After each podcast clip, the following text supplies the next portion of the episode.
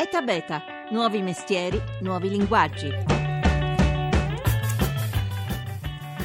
Quali sono, quali saranno i nuovi fronti della guerra cibernetica con la presidenza Trump? Contro quali nemici si concentreranno le truppe informatiche americane?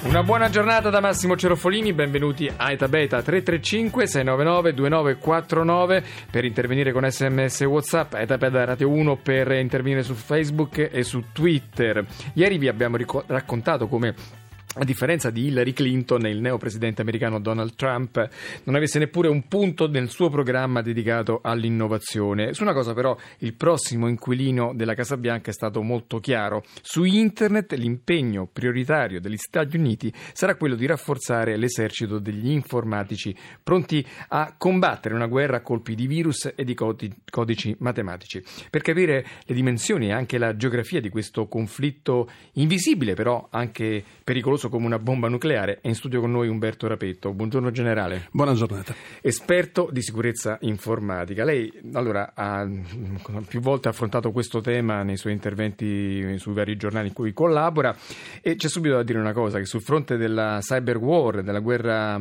su internet, della, della guerra cibernetica, Trump ha deciso subito di assumere un atteggiamento da gladiatore, ha mostrato i muscoli al mondo dicendo eh, dobbiamo fare di più. Qual è il, il progetto? Cosa si avvia a fare? Se dovessimo mai trovare un brano musicale da abbinare a quella che è la sua politica, ci vengono in mente Latti i suoi derivati con Gino Lomenamo. E quindi eh, l'intenzione è quella sicuramente di avere un atteggiamento molto determinato e quindi si va sfogliando quelle che erano le pagine del suo programma, peraltro disponibile online, quindi facilmente consultabile, si scopre che esiste una sorta di pianificazione molto organica di quelle che sono le attività da porre in essere e un personaggio così lontano dalle tecnologie che forse è andato a pescare anche nell'elettorato, eh, se vogliamo, disgustato da aver perso il posto di lavoro per eh, la troppa presenza di macchine che hanno sostituito la manodopera, beh, quest'uomo eh, ha forse una squadra di soggetti che hanno provato a redigere una sorta di programma di eh, linea guida sicuramente interessante. Non fosse altro perché capovolge letteralmente quello che è il concetto di difesa cibernetica e va a inserire, e lo dice nell'ultima riga del suo piano, dice se necessario, pronti a reagire come si, come si deve, in maniera appropriata. E quindi il, l'obiettivo principale è quello sicuramente di sviluppare una capacità offensiva offensiva, che finora era peculiarità esclusiva di tutti quei paesi che hanno fatto un'esibizione di muscoli attraverso la rete, pensiamo voler girare il, ma- il mappamondo dalla Russia alla Cina, arrivare poi al nord della Corea. Bene, dice ci siamo anche noi, forse siamo quelli che abbiamo inventato la rete e la gente che ha redatto quella, quella sorta di decalogo va a indicare una serie di opportunità che sono da mettere sul, sul piatto. Tanto per cominciare un uh, processo di uh, revisione di quello che è stato fatto finora con uh, una visione molto planare su quello che sono le vulnerabilità che possono affliggere un paese come quello, ma forse possono affliggere anche la nostra penisola, dovremmo utilizzarlo forse come spunto di riflessione, per far sì che ci sia un atteggiamento di carattere sartoriale per andare a cucire addosso alle diverse minacce le eh, possibili soluzioni di carattere tecnologico, ma non si preoccupa tanto di immaginare stanziamenti a comprare qualcosa, quanto a sensibilizzare quello che possa essere il tessuto connettivo del paese, a cominciare dai dipendenti pubblici. Quindi lui immagina, tanto per cominciare, un cyber review team, quindi una squadra di auditor, se vogliamo, di revisori che vanno a fare il punto di situazione e capiscono come materialmente ci si debba muovere in maniera articolata per evitare errori errori in un momento in cui pur lontano appunto da, uh, dal display di un telefonino o da altri gadget elettronici, lui ha coscienza, credo, di quello che possa essere la debolezza del sistema. Ecco, a noi è molto chiara cosa sia una guerra fisica, cosa siano gli effetti di bombe lanciate su una popolazione, meno che essere, quello che potrebbe essere l'esito di una guerra telematica. Ci fa capire a cosa può portare questa, questo conflitto invisibile ma estremamente potenzialmente dannoso. Le nuove guerre non hanno bisogno di spargere sangue, possono arrivare alla conquista di un determinato obiettivo lasciando tutto intonso, facendo in modo che non si debba ricostruire. Questo è l'elemento, se vogliamo, di rivoluzione copernicana che caratterizza la cyber war rispetto a quelle che erano le, le dinamiche tradizionali di conflitto. E quindi eh, si può arrivare a conquistare un territorio, un tempo la prima fase d'attacco di qualunque guerra prevedeva l'uso dell'artiglieria, poi è arrivata l'aeronautica, quindi si bombardava, poi si arrivava più vicino anche con l'utilizzo di mortai per superare gli ostacoli e poi entravano cavalleria e fanteria e quindi eh, c'era una progressione che prevedeva comunque un impiego materiale di forze armate. Adesso invece si può attaccare, cominciando a staccare la corrente, quindi a eliminare la funzionalità dell'erogazione dell'energia elettrica e arrivare a paralizzare materialmente un paese. Di lì bloccare le comunicazioni, arrivare ad immaginare un tilt assoluto, quasi fosse un incredibile flipper, nel mondo dei trasporti, per poi colpire il mondo finanziario e naturalmente anche le singole ri- aziende. Non, non risparmiare la, la, sanità ed arrivare a un'azienda che produce latte, la blocchi potrebbe essere bloccato il processo meccanico di automatizzato eh, che è gestito da un sistema informatico. Noi negli anni, e parlo di noi a livello planetario, tutti hanno comprato software senza conoscerne materialmente materialmente quello che al, nelle sue viscere poteva risiedere, dimenticando che molte volte, ed era già successo col popolo di Seattle, qualcuno che poteva essere, eh, se vogliamo, in disaccordo con la linea industriale e che magari aveva perso il lavoro, era magari stato previdente e aveva inserito delle istruzioni nocive all'interno di quella procedura, tanto da poter, eh, vengono chiamate backdoor quando parliamo di porte su rete o di trapdoor quando parliamo di botoli, eh, quindi facili in cui, in cui, è facile cadere, bene, in grado di realizzare delle vie di accesso a quei sistemi informatici anche dopo aver lasciato l'azienda per la quale uno aveva lavorato. E quindi dobbiamo quindi immaginare che... Trasformarsi in tanti piccoli mercenari pronti a risvegliare il drago e, che loro stessi e, avevano creato insomma, questo, a distanza di tempo. E questo comprova la asimmetria del conflitto. Non ci sono due fronti contrapposti eh. che hanno delle dimensioni che possono essere paragonabili, ma ci può essere anche il singolo, che può essere il Balilla o eh, Toti o chi altro si esprime in maniera molto violenta per poter arrivare a dire Gelins. Ecco, questo è molto interessante perché tra un attimo vedremo però queste guerre che sono state dichiarate anche tra stati, però il punto centrale è che i conflitti, i confini degli eserciti sono molto labili e un nemico in, in, parte interno che Trump si trova a dover combattere, si troverà probabilmente a dover combattere, è quello di Anonymous, che è il movimento degli hacker internazionali che colpiscono le istituzioni e le infrastrutture dei paesi che a loro avviso mettono a rischio le democrazie. Saluto Arturo Di Corinto, docente di tecniche di giornalismo online alla Link University. Buongiorno, benvenuto.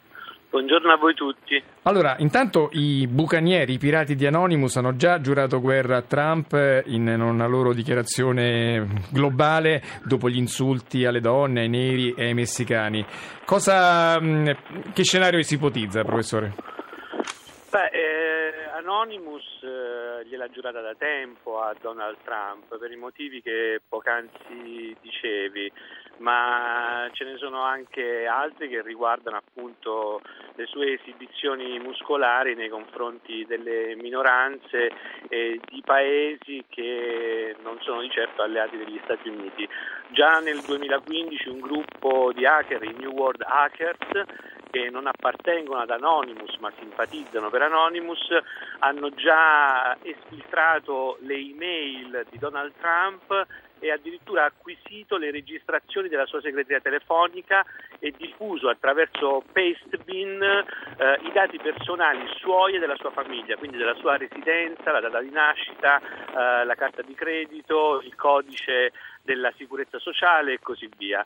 Uh, il 1 aprile 2016 Anonymous invece ha dato il via a una grande operazione, operazione Trump, contro il magnate, in particolare contro uh, il network di siti della galassia, del, della galassia di attività imprenditoriali che appartengono alla holding di Trump, cioè hanno attaccato i siti degli alberghi, dei resort, dei campi da golf di cui Trump è proprietario. Uh, l'ultima vicenda in ordine di tempo però rispetto alle debolezze manifestate da questo signore, dal nuovo presidente americano che esibisce i muscoli di fronte a Cina, Russia e agli altri paesi, l'ultima notizia è che un ricercatore di nome Kevin Beaumont ha evidenziato, lavorando soltanto su dati pubblici, che i mail server di Trump sono un colabrodo. Perché? Perché i mail server di Trump utilizzano del software out of date, cioè del software passato, obsoleto, che la Microsoft in questo caso neanche più supporta. E staremo a vedere come finisce questa battaglia. Purtroppo la linea è molto disturbata. Arturo Di Corinto, grazie comunque di questa analisi che promette scintille. Umberto Rapetto, generale, mh, oltre a Anonymous, diciamo una delle preoccupazioni del governo americano è quello, quella della Cina che ha un fortissimo esercito informatico. Teniamo conto che gli hacker, ci sono quelli schierati contro Trump e c'erano quelli pronti a sfornare materialmente qualunque genere di materiale che potesse riguardare Clinton, proprio per la connotazione anarchica che può avere chiunque decide di esibire le proprie capacità acrobatiche attraverso la rete. Il problema è che questa gente costituisce poi, se vogliamo, il sedimento su cui si va ad attingere per in cui si va a attingere per poter acquisire risorse specialistiche, per poter attaccare, per sferrare un una determinata aggressione. Alcuni paesi non solo sponsorizzano materialmente questo genere di attività, ma lo vanno a controllare. La Cina è sicuramente tra queste, ha un'architettura militare costituita su, un, se vogliamo, divisioni, eh, reggimenti, battaglioni, ognuno dei quali ha una specifica connotazione operativa e sa svolgere una particolare missione per il perseguimento di obiettivi ben determinati. Ma non ci sono soltanto loro. Ecco, Pensiamo... Ecco, i russi avevano dato parecchi grattacapi all'amministrazione ah, Obama, forse però qui c'è un disgelo in vista. Come potrebbe esserci un nuovo equilibrio, ma teniamo conto che anche in Russia ci sono soggetti che vanno controcorrente. Teniamo ben presente che la produzione di software e di hardware di questo genere trova nell'ex Unione Sovietica una forte connotazione geografica e quindi abbiamo moltissimi produttori di quel genere che vengono specificamente da quell'area e sono magari gli stessi che hanno venduto strumenti non solo difensivi, pensiamo agli antivirus, ma anche eh, strumenti di carattere offensivo andando a trovare come clienti ad esempio il nord della Corea. Ecco appunto, è un altro dietro... piccolo attore ma molto vivace, vivace no? sicuramente turbolento che già due anni fa aveva paralizzato le televisioni della Corea del Sud, aveva eh, se vogliamo danneggiato reti elettriche e aveva creato non pochi fastidi e che rappresenta eh, sicuramente qualcosa che non può passare inosservato. Teniamo, teniamo presente che il, la Corea del Nord ha 6.000 militari impiegati in questo scopo. Sì. Il Cyber Command statunitense eh, sono sicuramente di meno, dovrebbero essere 4.800, 4.900, quindi dimostra, la, facendo un confronto di carattere di territoriale, sono assolutamente forza, imprevedibili, ci sono, non ci fanno immaginare che in uno spazio minori, piccolo anche i piccoli paesi possono, possono fare ben figu- buona figura. figura. E invece per quanto riguarda il cyber califfato, si era parlato tanto dell'abilità dei terroristi legati all'ISIS di mandare in tilt i siti del governo americano, eccetera. È un po' di tempo che se ne parla poco. Se ne parla poco perché forse è passato di moda, perché noi ci appassioniamo, troviamo così affascinante immaginare che il nemico... Esercito. Ma sono attivi tutti. Il problema non è lo schieramento, qualunque compagine sia, che sia di carattere, e lo dice lo stesso Trump nel suo eh, programma di lavoro, dobbiamo preoccuparci degli stati stranieri, delle organizzazioni terroristiche e addirittura delle multinazionali concorrenti che potrebbero avere interesse a danneggiare.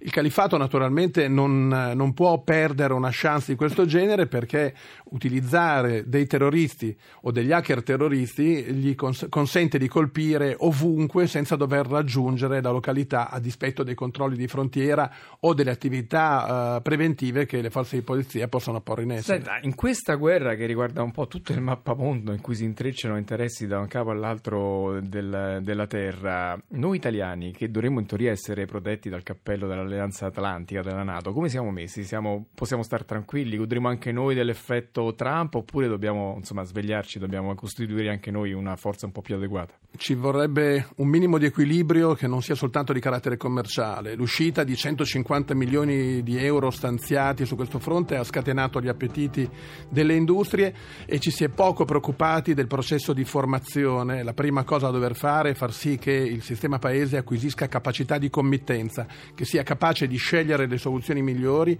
ma deve essere maturato un regime di consapevolezza globale del rischio della minaccia eh, di carattere tecnologico, cibernetico, che ormai abbiamo sul collo e dobbiamo trovare la maniera di crescere, forse non parlare o non approfondire soltanto a chiacchiere determinati temi, perché non è facendo convegni o seminari oppure dei workshop o qualunque altro incontro di aggregazione che si risolvono questi problemi. Grazie, grazie al generale Umberto Rapetto, esperto di sicurezza informatica, grazie alla squadra che oggi ha realizzato la puntata, Antonio D'Alessandri al coordinamento tecnico, Laura Nerozzi in redazione, la collaborazione di Rita Mari, la regia di Paola De Gaudio. etabeta.rai.it è il sito se volete ascoltare queste e le altre puntate, scriveteci anche a etabeta.rai.it. Siamo sempre su Facebook e Twitter dove pubblichiamo tante notizie sul mondo che innova. Ora ci sono i GR, poi Life e Massimo Cerofolini. Ci sentiamo domani.